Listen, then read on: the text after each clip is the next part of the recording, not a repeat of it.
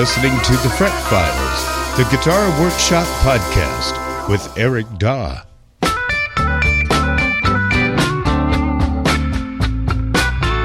To participate in the show, visit my website, ericdaw.com. That's E R I C D A W.com. Click the contact link and send in your question or comment there. I'll use it as part of the show. The other way to do it is to call 757 774 8482.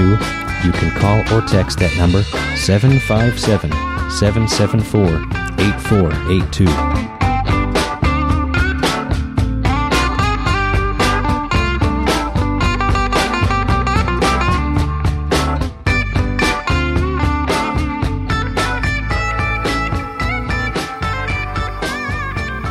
Yes, indeed. If you're listening to this, congratulations. It means you made it through the transition. Oh yeah, we are uh, we're on our own website now, fretfiles.com.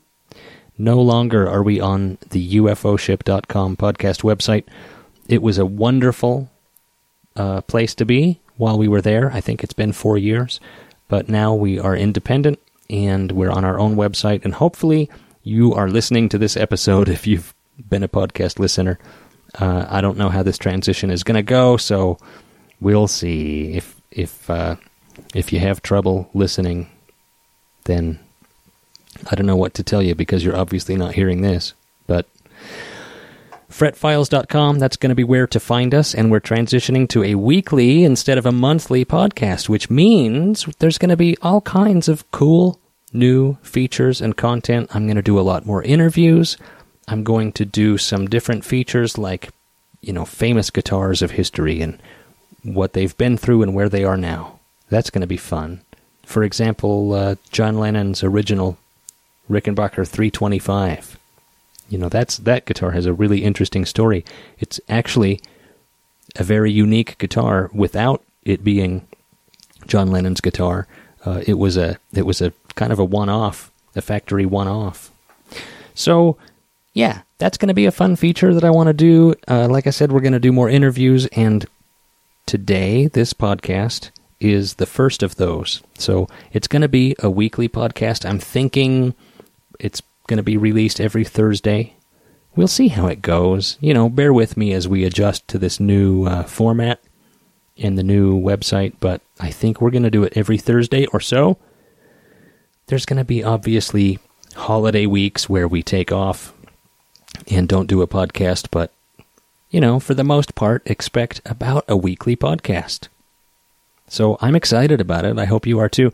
Um, however, we're still going to do a lot of question and answer. So I still I need you to submit questions and comments for the show. Uh, you heard about how to do that um, at the top of the show, but I'll say it again. Go to ericdaw.com, E-R-I-C-D-A-W.com. Click the contact link submit your question there, or call or text 757 774 8482. We're going to do at least one question and answer show a month, maybe two. I'm not sure how I'm going to do it yet, but uh, we'll figure it out. We're also going to do, you know, more guitar news, things like that. So, uh, yeah, I am excited about it. It's going to be great. Well, this episode is uh, an interview episode, and I've got a great interview for you. We are interviewing Chelsea Clark of Guitars and Caffeine. GuitarsandCaffeine.com is her website. She's got an independent repair shop. She's been she she's been in this industry a long time, and she's worked all across the country at all different shops. Chelsea Clark. She's worked with Dan Erlewine. She's worked at the uh, Gibson's. Uh, restoration shop in Nashville, Tennessee. She has worked all across the country. Westwood Music in Los Angeles. Now she's got her own independent shop right there in Los Angeles. Guitars and caffeine. It's a private shop, it's by appointment only. But she's very knowledgeable and uh, she's got a lot of great information. So without further ado, let's welcome to the show Chelsea Clark. Chelsea, how are you? I'm good. I'm glad to finally talk to you. You too. How yeah. are you doing today? I'm doing great. Things yeah. are things are good. we're we're taking this podcast to a weekly podcast, which means I'm going to be doing more interviews like this, and I'm I'm actually really excited about that. You know, to get to talk to some of the fellow luthiers and uh, repair people out there. Excellent. How do you What? fe- Uh huh. how do you feel about that word? About the word luthier? about luthier, it, it's so funny. Um, when I was up at GAL, we were talking about that.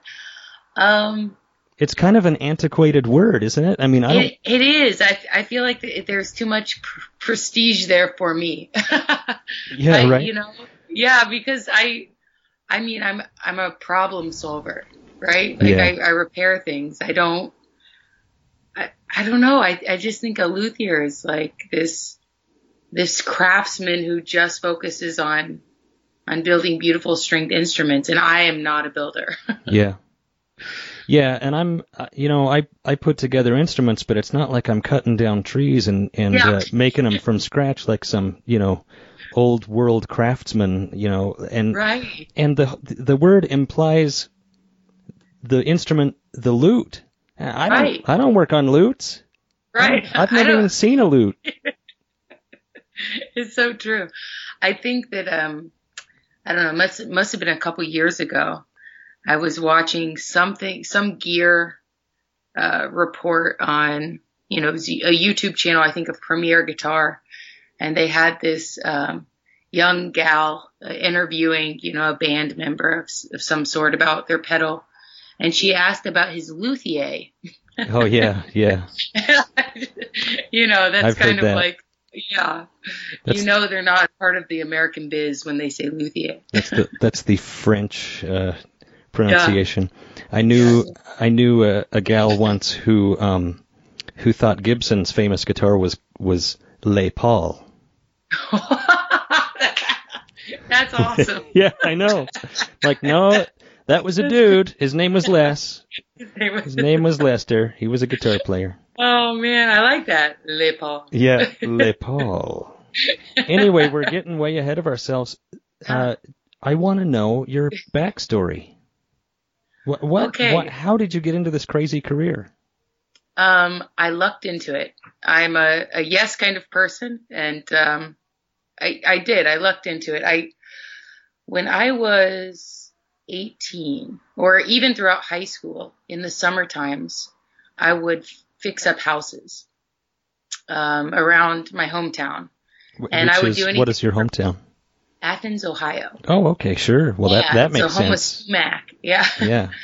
So I um I would do yard work and I would paint houses and hang cabinets and hang doors and uh, do all kinds of fun stuff. And my mom knew Joan, Dan's wife, Dan- Dan, Erlewine's yeah, wife, and sure. they needed help around their house. And one project in particular was for me to transform um, their old coal shaft and coal room in the basement into a spray booth. Wow. Yeah, and I thought it was fascinating. I, you know, I dry locked all the walls and the floor and um, and installed a fan into the coal shaft. Um, and Oh, like for an exhaust vent? yeah, yeah, Wow. and um, hung cabinets and a few shelves and and then afterwards, uh, funny enough, I, I did purchase a ninety dollar Fender about a year before that I never learned how to play because uh, uh, somebody had borrowed it from me and broke the headstock off. and so while I was uh, going in and out, the, the whole job I think took me about a week or two, and I would go in and out of Dan's shop um, to get to the workroom I needed to do Does does he work out of his home? uh, he did at the time. Yeah, Yeah. now he has a, another shop, but uh, but still private, you know. Yeah. And so I did. I had to walk through the shop in order to get to where I was, the, the room I was working in. And so I, I kind of noticed there was, you know, a few guitars here and there, and uh, just an amazing uh, workshop. I grew up around uh, woodworking shops, um, so I was always kind of impressed by that. And I asked him uh, when I was done with the job. I said, you know, I I'm not quite sure what you do, but it looks like you have a lot of guitars, and I've got this broken one. Do you think that I could trade trade you some hours and you could fix it.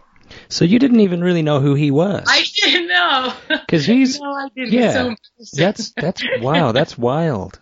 Yeah, Yeah. because you well, and why would you? Because really, it's only really specialized. You know, I mean, to us, he's royalty, right? yeah. But um, unless you're in the field, you wouldn't you wouldn't recognize his name. Right. Well, and at that point, I had just gotten into playing guitar. Yeah. So well, and even Like a, even your you know. average even your average player probably wouldn't know who who he is. But you know, yeah. people that are really into uh, repair and you know Stewart MacDonald, Well, anybody Yeah. Anybody anybody familiar with StewMac knows who he is. Absolutely. Yeah. So I just, um, so he kind of, he kind of brushed me off and said, no, no, no, I, uh, I don't have time to repair that, you know, but, um, let me take a look over the weekend and, uh, come back on Monday and, and we'll give you a check for the work you've done. And, and while you're at it this weekend, you know, take a look at these books. I've marked some pages for you and here's a few videos. So I don't think anything of it. Yeah. Eric, I'll tell you, the most embarrassed I've ever been was when I, I opened the book and realized that he had wrote, written it Oh wow. and in the DVDs, and there he is. Yeah. You know, I just felt like a heel. that That's I had asked, awesome. you know, s- such a knowledgeable person, you know, off the cuff just to to do something. But the best part is, is I went in on Monday, uh, you know, and and he had a bench set up for me Wow. and guitar was on it and he said uh, he asked me if i had read the books and everything and i said yeah and uh, he said well i'm going to be over here i got some work to do but ask me if you have any questions and and repair your headstock wow. yeah so i did i asked him questions and he helped me along and we painted a blue stinger on it and it was good it was a it was i you know that's it, he made it so fun I bet. that um, I couldn't not try and do this for the rest of my life. Wow. I had no idea. What a cool story. I'm glad I asked because that's Yeah. that's really cool. yeah. Wow. Um, he's probably, you know, I've never met Dan, never even talked to him, but he's probably the guy that I've learned more from than anyone else just because of his books and, and videos, you know? Yeah.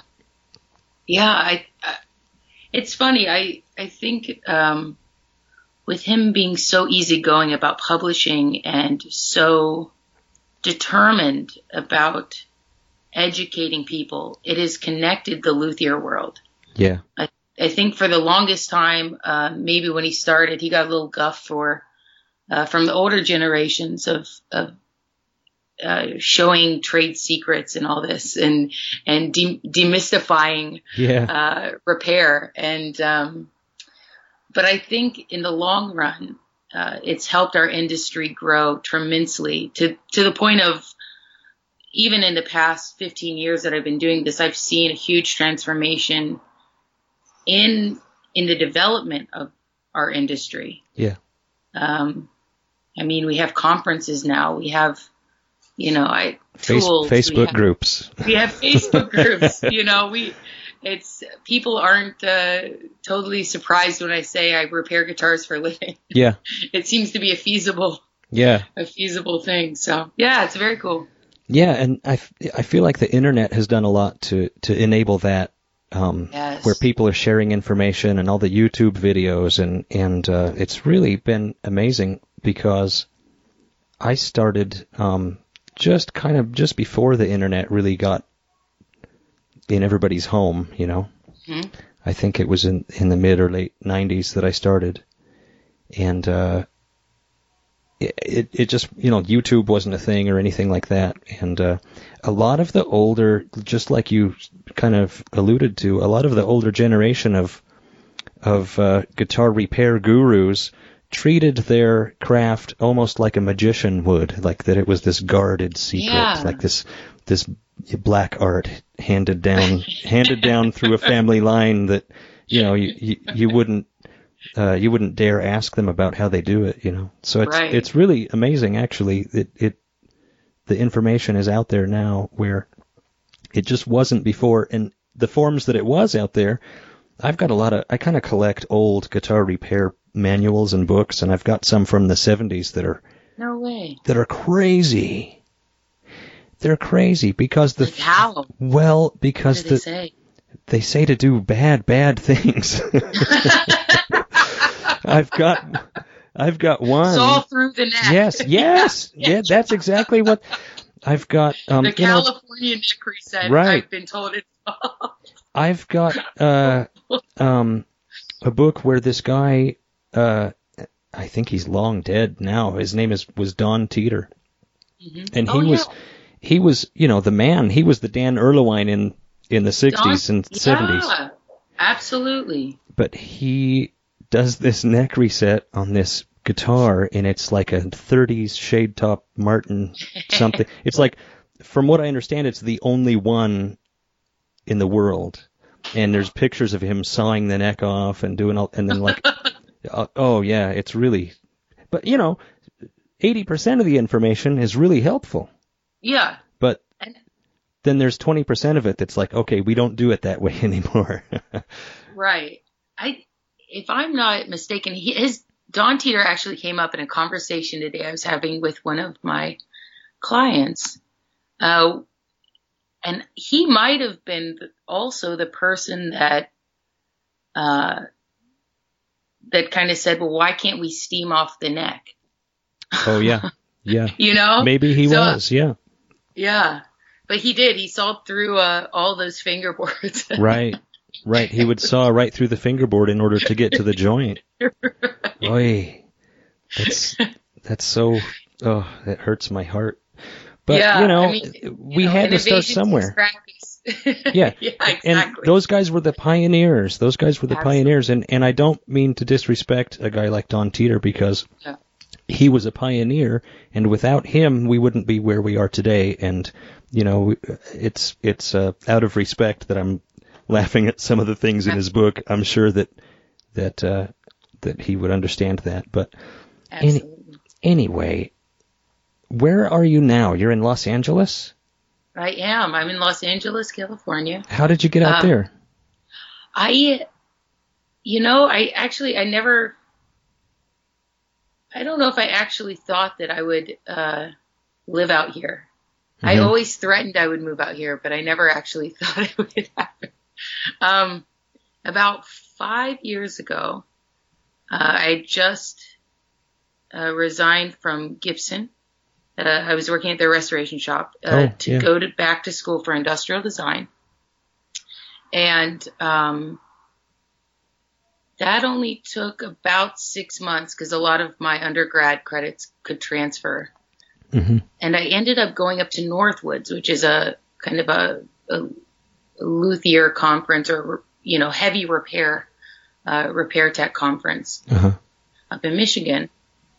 And somebody approached me and and um, it was Isaac Jank r- approached me and said that his store that he was working with uh, was Westwood Music, and they were looking uh, for somebody with kind of an overall set of skills from finish work to neck resets to fretting and Mhm. just somebody to kind of tie the shop together. Um, and I love adventure, and my better half is a musician, so we said, why the hell not? Yeah, yeah, yeah, cool. yeah. Um, and your shop now it's you have an independent shop. Am I right? Called You guitars. are. Called guitars and caffeine. Yes. yeah, it's How um did how did that's such an original name for a shop? I mean, I'm assuming it's you know pretty self-explanatory why you chose it, right? You're a coffee hound, right? Yeah. But you don't actually sell coffee there, right? You know I sell uh coffee mugs. Cool. There you go. They're kind of fun. It's yeah, so my shop's a private shop. Mm-hmm. Um just so I don't uh, I don't have a storefront. It's uh so I keep distractions kind of uh you know as as low as possible. Yeah.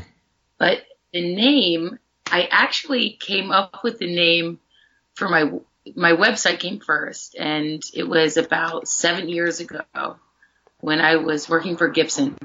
And that's guitar Um, guitarsandcaffeine.com. Guitars and Ca- yeah, guitarsandcaffeine.com. Um, we would it was kind of the first time that I'd have to wake up super early and get my brain started. and so we'd have, you know, our days started at 6 a.m. and you'd have to be doing top quality repairs at 6 a.m. Yeah. And I was Yeah. not used to that. So I would, I would say probably about half a pot of coffee. I would ingest a half a pot of coffee before, uh, before the day was over. So yeah, caffeine. I like it.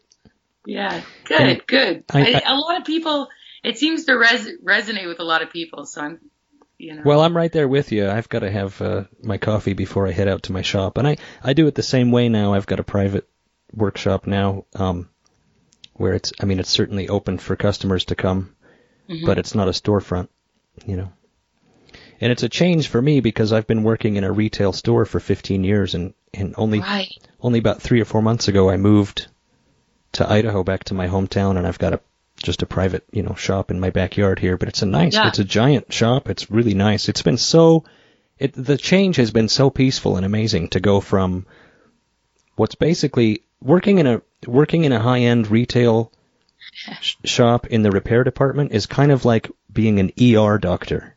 yeah, It's just non-stop. It's non-stop and totally. you never get a, a break and I mean it was really a high stress job Yeah, and then you know and I had to I had a, a commute you know uh, it was about 45 minutes each way and you know it was just a high stress situation that I've been doing for the last 15 years and now it's so peaceful that it's I feel like something's wrong it's so weird and now my my commute Yeah. is that I my commute is that I take my coffee and I walk out the back door and I walk through my orchard and into my shop. Oh, give me a break. That's I know, heaven. isn't it? That's awesome. It's beautiful. Yeah. I'm. That's it is- absolutely It is heaven. I've been in heaven. Yeah. You kind of bill yourself as doing the repairs nobody else wants to do. Yeah. Tell me about that. I, you know, I, I'm, a, I'm one of those people that, um, I, I don't necessarily take on more than I can chew. Like Yeah. I'll never lie to somebody and say I can't, I can do it when I can't. That's a good quality to have. It's a that's Yeah. a good that's a good thing to to say, you know. But but your skills are. I mean, But- you, but- you've you've got mad skills, so you can you can do a lot of the stuff nobody else wants to do. Yeah. I tend to see potential. Yeah. Um, and that's kind of how I lead my business. I, you know, I over and over again, I'll, I'll get emails about, I don't know, maybe, uh, somebody's having an issue with customer service or, uh, how to approach a repair or things like this. And I always go back to kind of my number one role and how I present my own business is there's too much emotional attachment for me to ever assess the worth of somebody else's instrument, right? Yeah.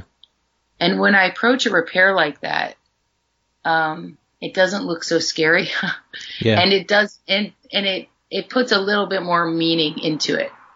hmm Um, and so th- I that- do. I get these really weird repairs that other shops have totally negated the customer, right? Yeah. I mean, people will take, you know, just kind of. I, I- I don't want to say. I mean, I have a lot of vintage stuff that Yeah. I work on, but uh, for example, I have this amazingly patient customer who brought me literally a, a box of parts and a Ziploc bag of Uh-huh. splinters. Oh man.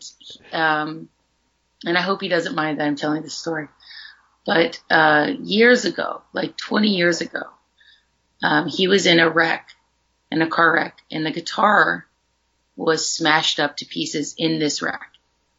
Wow. And um, he had sent it off to two shops prior to getting it to me.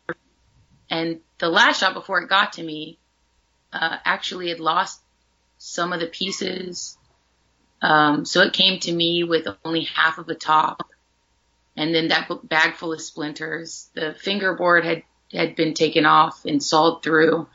Um, the back had been taken off, the top had been taken off, the bridge was taken off, the top was warped, the bracing, there was no, I think maybe it came with three braces. Um, and you know, those kind of repairs, probably he could have bought a new guitar for, I don't know, $700, right? Yeah.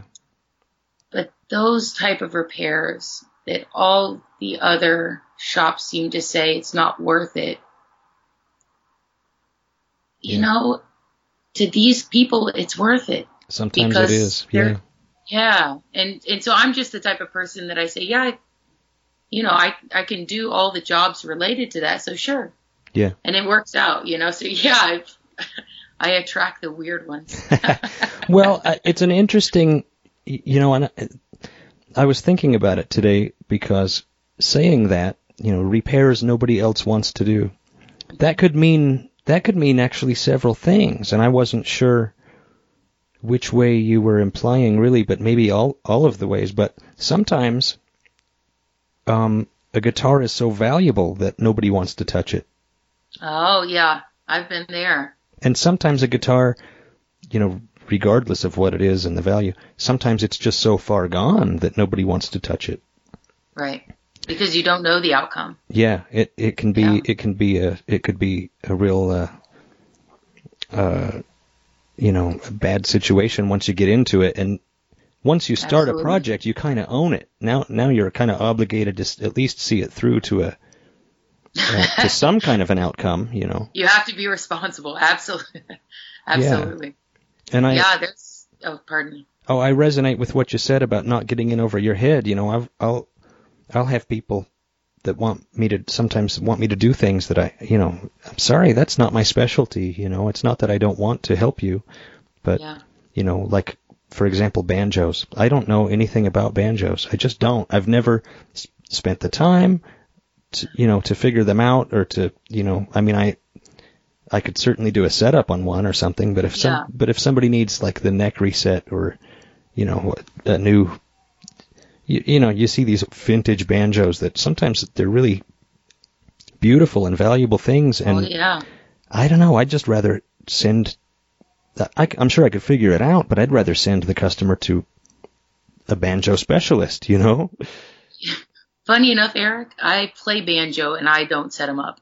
Yeah. So, They're not a Yeah. guitar, are they? They're totally a different animal. they are. Yeah, absolutely. Absolutely. Um, you touched a little bit on uh, something that I saw on Facebook that you and I were both commenting on. We were talking about some thread on a luthiers group on Facebook. We were talking about like morality issues of guitar repair, and it was just really interesting to me because it comes up, you know. It does. Sometimes, you know, you you you talk about the value of someone's guitar, and it is sometimes a, sensitive uh, area, but occasionally you'll get somebody who's upset that you you want to charge them twice what they paid for the guitar. Right.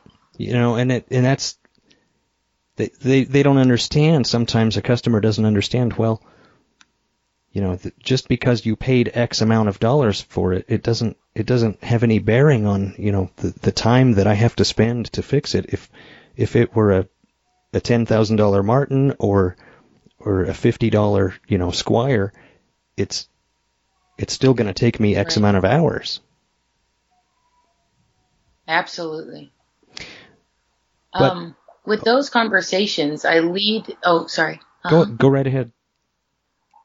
Oh, um, with those conversations, I tend to lead with, I guess, more of a.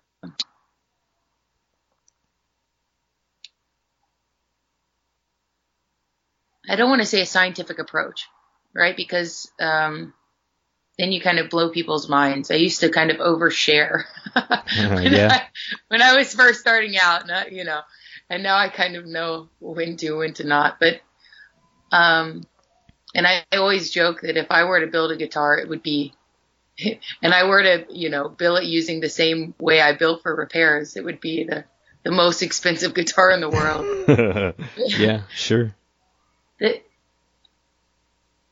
So I guess I, I always talk to customers kind of flat out. This is how much it's going to be because I charge the same amount for, like you said, a, a ten thousand dollar Martin as I do a ninety dollar Squier. Right.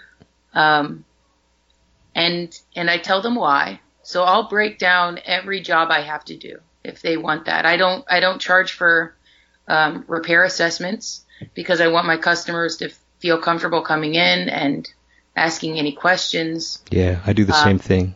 Yeah, I, I just feel that that initial trust, um, you know, basing it more on, on their experience than on, on my bills is, is worth gold when it comes to building trust. Mhm.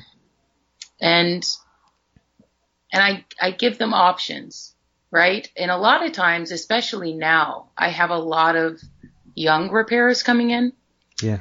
um, who are players, but they also kind of tweak their own stuff, and they can't necessarily afford to get a professional repair job done, uh, which is probably how I would say 70% of our industry has developed. Yeah. um, and so if they can't afford a repair, or I see them getting a little sheepish about the price, you know, I, I, I kind of suggest how they can do it themselves. Yeah. Or sometimes know? you can give them options, you know, like Yeah. really the right thing to to do with your guitar would be this, but Right. here's a more affordable solution that's kind of a band-aid that I could do for you or here's how you could do it yourself, you know. Yeah. Yeah. And I do uh, artistic restorations too. So instead of like trying to, especially with, with finish touch up, so in, instead of trying to blend in a huge crack or something like that, um, it's, it's more time efficient for me to blend it in with a finished design or a burst or something like this. And, Yeah. and that'll cost, cost less than me to, you know, hand touch it up for two hours. Yeah. Let's take a quick break and we'll be right back with more with Chelsea Clark. Hey everyone, it's Melissa. As many of you may know, I make tooled leather guitar straps. Each strap is cut, carved, stamped, dyed, and finished by hand. My straps are made to last a lifetime.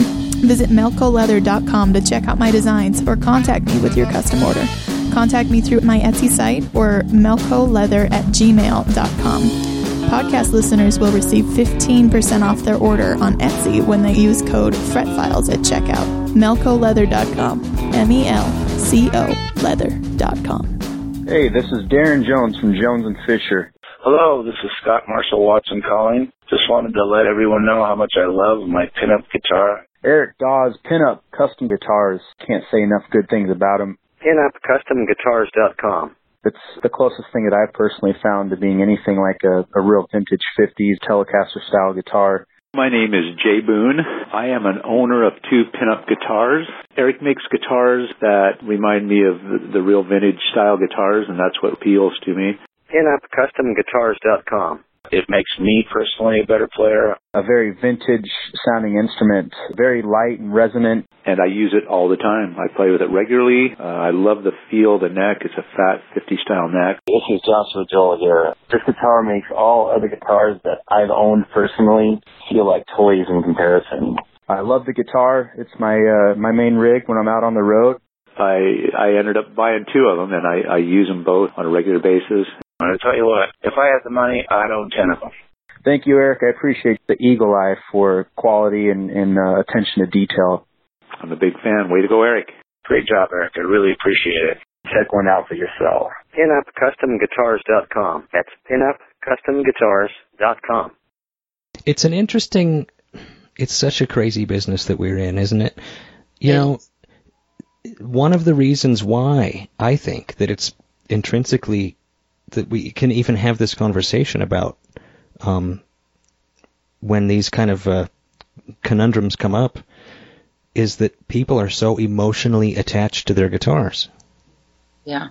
And Yeah. what else, you know, say, you know, uh, if you're in the industry of computer repair or, or automotive repair or like a craftsman, like, you know, that repairs shoes. Do, do people even do that anymore? I would hope so. I, I know, hate the I- idea yeah. of us keeping throwing things away. Yeah. No, I know they do because I take my cowboy boots to people to have them resold. Nice. Yeah.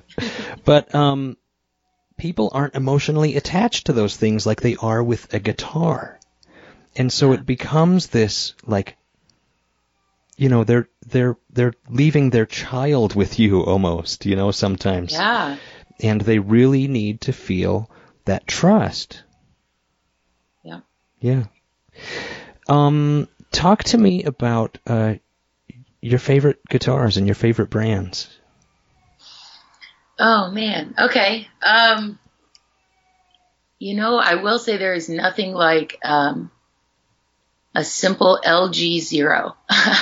Oh yeah. like all mahogany body. I I love the simple stuff. Um my favorite guitar is from 1964 and uh, when I got it it had a big hole in the back of it and it's all mahogany and it came with a a plastic screw on bridge. Oh yeah, sure. And, yeah, and I had to reset the neck and and I paid two hundred dollars on it and the repair bill would have been around eight hundred. Yeah. Yeah. you know, but Sure. um yeah, I I I I do have in my heart uh, a deep appreciation for vintage Gibson.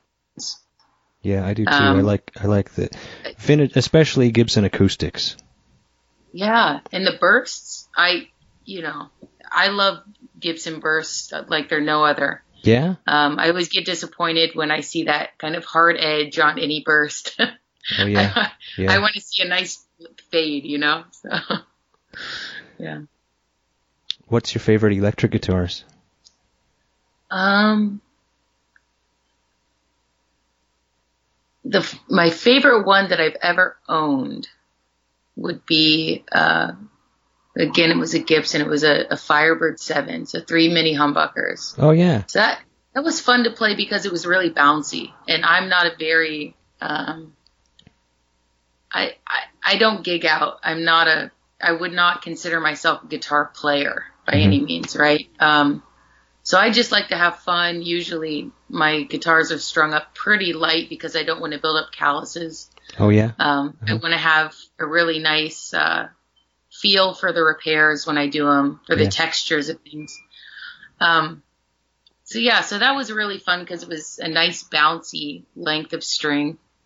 Uh, but you know, I love a good Tele. Yeah, me too. Yeah, I mean, I, I know that strats are like kind of the classic, but Teles are, to me, Teles are like,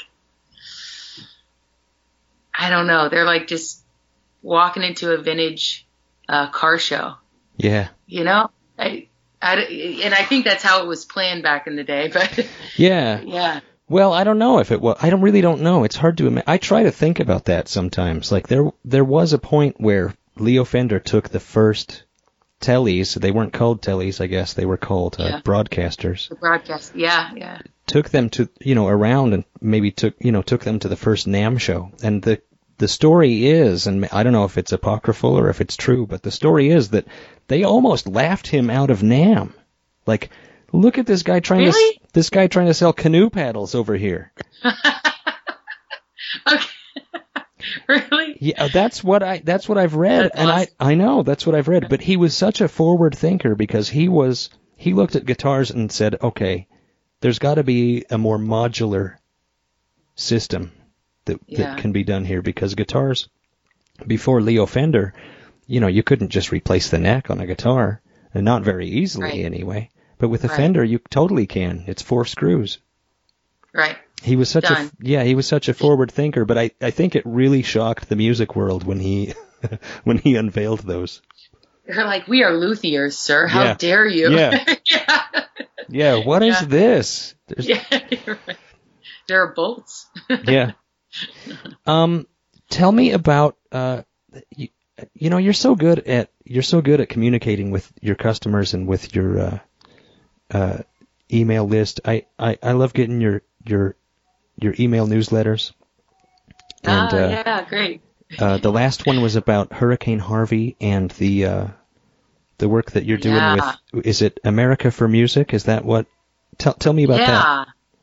So America for Music is a project that um, I kind of started. I mean, like a week and a half ago. Oh wow. And yeah, I mean, it was very much a something needs to happen type of feeling, and I want to do something to help. And um, you know, I'm I'm a repair tech. I, I'm not sitting on thousands of dollars, so Sure. Yeah. I gotta, you know, what can I do? Um, and I'll tell you two things that that made me start this project was um, one when I was down in Nashville working for Gibson, Joe Glaser's shop was still working on. It was about I think two years after the Nashville flood, hmm and Glaser's shop was still working on um, the guitars from that flood. The the flood And- the flood damaged guitars.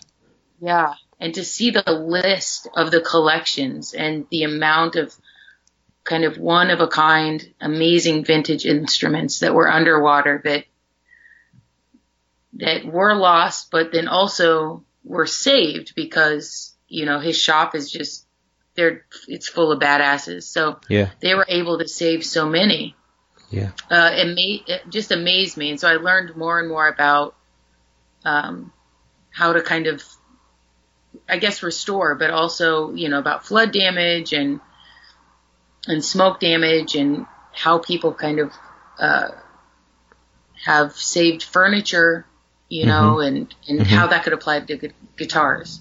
Wow. And so from for the past five years, uh, probably about twice a year, um, I get bizarre repairs in from tornadoes or Wow. uh, floods, you know, um, hurricanes. I got one in from Baton Rouge where it was a, a Les Paul Jr. cherry red.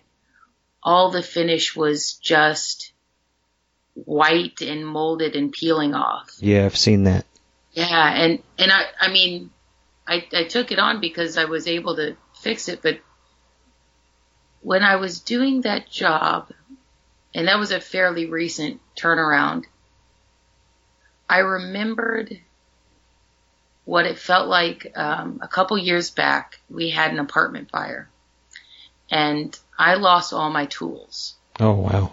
And it was a it was kind of this freak thing that uh, there was an arc in the wall and it just you know nobody was hurt but we you know but Yeah. um it was it was so that whatever chemicals were in the air in the wall had just rusted all my tools instantly Wow. um, and just having to go through that for a month, uh, trying to find a place in LA and uh, dealing with insurance companies and also saving uh, uh, my better half's instruments because he has, you know, like 20 inch, you know, guitars and mandolins and basses and And they were they were all fire damaged too. it was, and they were all fire damaged too. It was a lot of smoke, a lot of rust on the hardware Yeah. um, nasty chemical smells. And if it wasn't for me being able to save those, he would have lost them Yeah. because there was nobody able to help. There were, I mean, and so I just, you know, and I wish I kind of would have acted sooner, but with everything happening in Florida now, I think that it was the appropriate time. Yeah.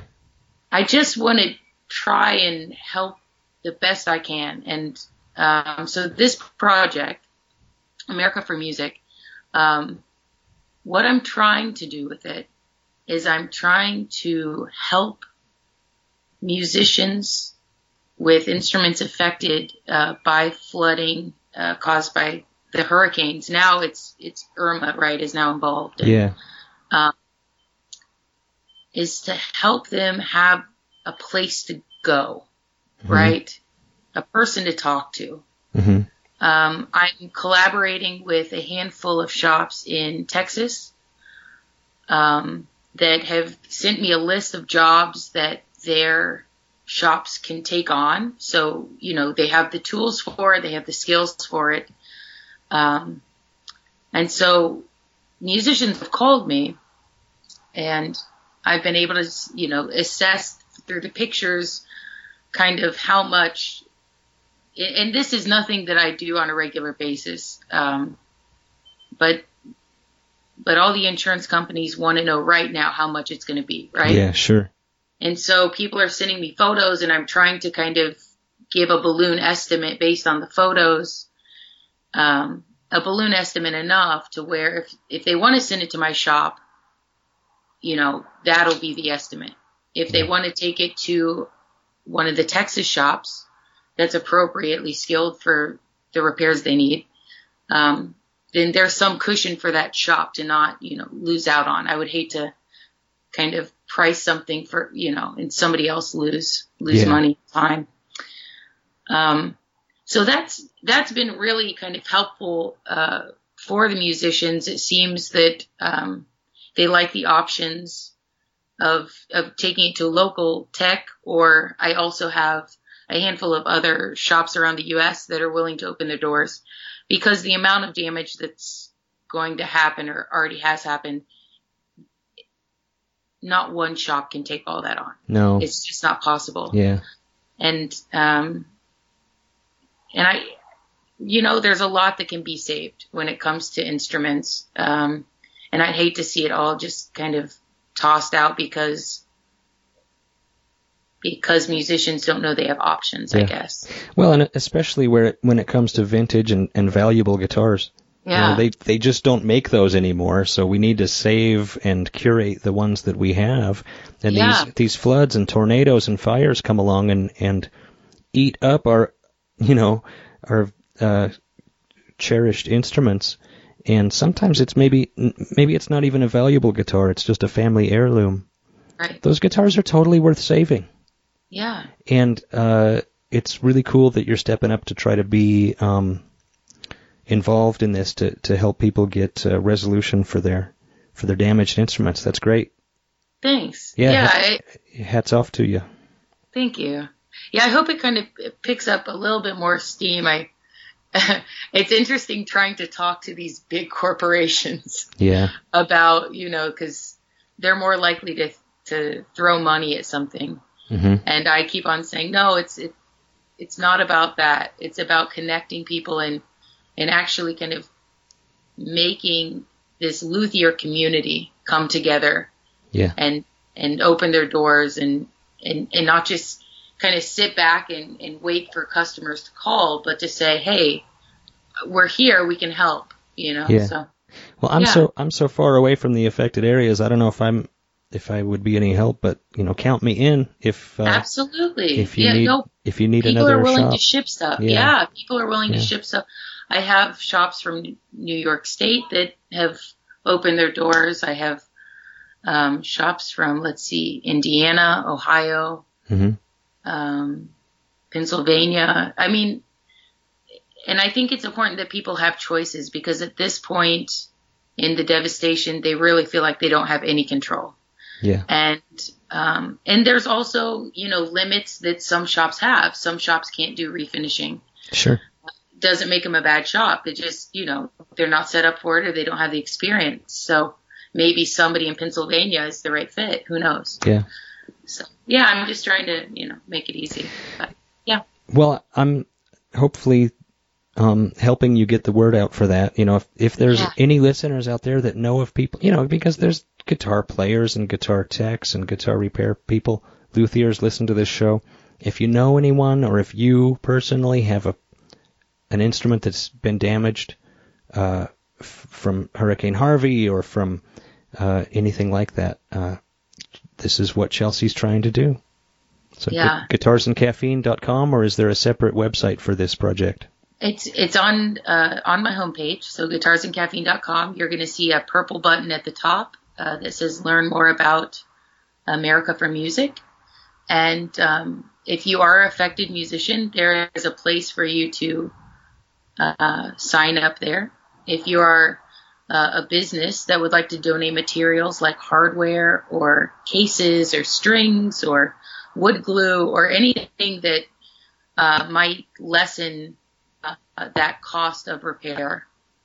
Um, that's welcome. There's a place for people to submit their information and what they can provide, pickguard material, finish, uh, solvents, you know. Yeah, that's and great. then if you're a tech um, that's willing, uh, there's a place to sign up and fill out information of, of what you think you, you know, you can do. And also, you know, if you're in the area that is affected and you're a tech, um, maybe your shop isn't open right now, but it would help to get connected so that the people who are affected have somebody to um, help assess their instruments. hmm Um, you know, or maybe uh, if you want to get placed in a shop, maybe there's another local shop that I can help uh, find you kind of temporary work.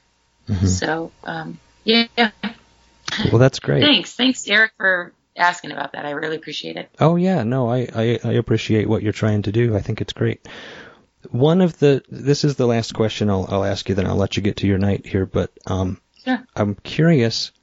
I like to ask people because it's a question that I get a lot, Okay. and I'm never quite sure what to say, and what I say has morphed over time. But I get a lot of beginning luthiers and beginning guitar repair people asking me advice, like how do I how do I get into this business? How do I learn these skills? How do how do I break into this industry? How do I get it? How do I get a job in a shop like what you're doing? What advice do you give to people like that? Yeah. Um, you know, I think education and experience are the number one kind of go-tos that I have. And, um, and that's not necessarily just with guitars. I think that it's extremely important if you want to get into this business or you want to start building guitars to have a passion for woodworking. Um, you got to know how to read wood. You got to know the chemicals behind uh, adhesives and finishes, and you know, you there's a lot of people that you know ask me how they get started in it, and really, it's kind of like, well, kind of break it down to every aspect of it and and go from there. Books are always good. I you know, pick up a book. YouTube channels. I think YouTube's cool, but there's a lot of people out there saying this is the only way to do something. And Yeah. in, in That's guitar repair, true. that's such a yeah. there's so many ways to repair a guitar. I mean, there's Yeah. definitely a handful of bad ways, but Yeah. but you know, it's um. So I guess uh, you know I tell people to be patient. Um, if they want, I guess a more. I I would say, how about this? If if I'm going to hire somebody, I would want them to be extremely familiar with working with tools Yeah. hand tools, files. I don't care if they just came off a construction site and have never touched a guitar. Yeah. You know, I I'll teach them that. Uh, Yeah, you'd rather also- yeah, you'd rather Yeah. have them have a tool a- a, knowledge for tools than a knowledge for guitars. Yeah. yeah, and and customer service. I want I want somebody to to care past themselves Yeah. because I can't. That's something I can't teach. Right. You know, I can't teach somebody to care. no. Um, And then also your first year, um, nuts and saddles and setups. there you go. You know, electric, you got to know how the mechanics of a guitar work. And the best way to do that is to just take electric guitar apart and put it back together and see everything about it. Like, get familiar with the physics and the science behind it. Yeah. Yeah. Man, that is what that that was such a passion for me when I was starting out. Like I had I just was driven to know how an electric guitar worked because it was Yeah. it was mystifying to me because there was no battery there or there was no Yeah. there was no electricity that I could understand. You know, I it I once I figured out that it was all about magnets and um, the string creating a disturbance in a magnetic field. It was just fascinating to me, and I, I needed to know more. You know. Yeah. Now, do you how how how much do you dive into electronics? Do you wind your own pickups? Or? I do. I make pickups. I, I repair How cool. pickups. I do. It's it's a crazy. You know, everybody's kind of got their specialties. You know, Yeah. there's things I don't do, but um, yeah, I, I yeah, I, I I really enjoy the electric uh, guitar. You know, nuances, making pickups and and wiring guitars and stuff like that. Uh, but I do, you know, I do all kinds of things. One of the things that I tell people who ask that advice when they're beginning, when they're just beginners, Yeah. something that I did is I I would buy really cheap or or really broken guitars and just experiment on them. Yeah. You know, guitars that nobody cared about or guitars I found in in pawn shops or thrift stores that needed fretwork, that needed a nut, that needed a saddle, that that needed Yeah. pick, pickups or whatever, and um, experimented on on cheap and inexpensive and broken guitars that I purchased. You know, so that you weren't botching other people's instruments. Yeah, absolutely.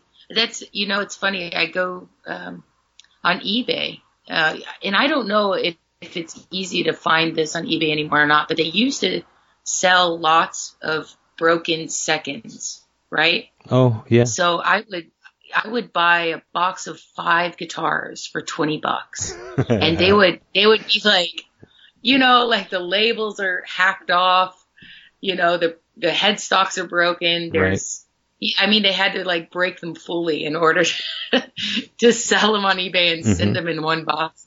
And you're absolutely right. That's that's how I that's how I I learned so much about finish because that's one thing that intrigued me. Um, and so I would just experiment. Yeah. I mean, the stress of, of, and the, the distraction you, you gain from the stress of working on somebody else's instrument, yeah. you know, it, it just isn't worth it. So yeah. Yeah. That's a great suggestion. I had a guy once tell me to take a uh, take different colored coffee mugs and chip them and then repair the finish the best I could. There you go. And that was an interesting uh, thing. I did it a little bit, you know, but it it was Yeah. like it just seemed like a strange thing to do. But um you know, trying to make a chip on a coffee mug invisible seems like such a, a waste of time.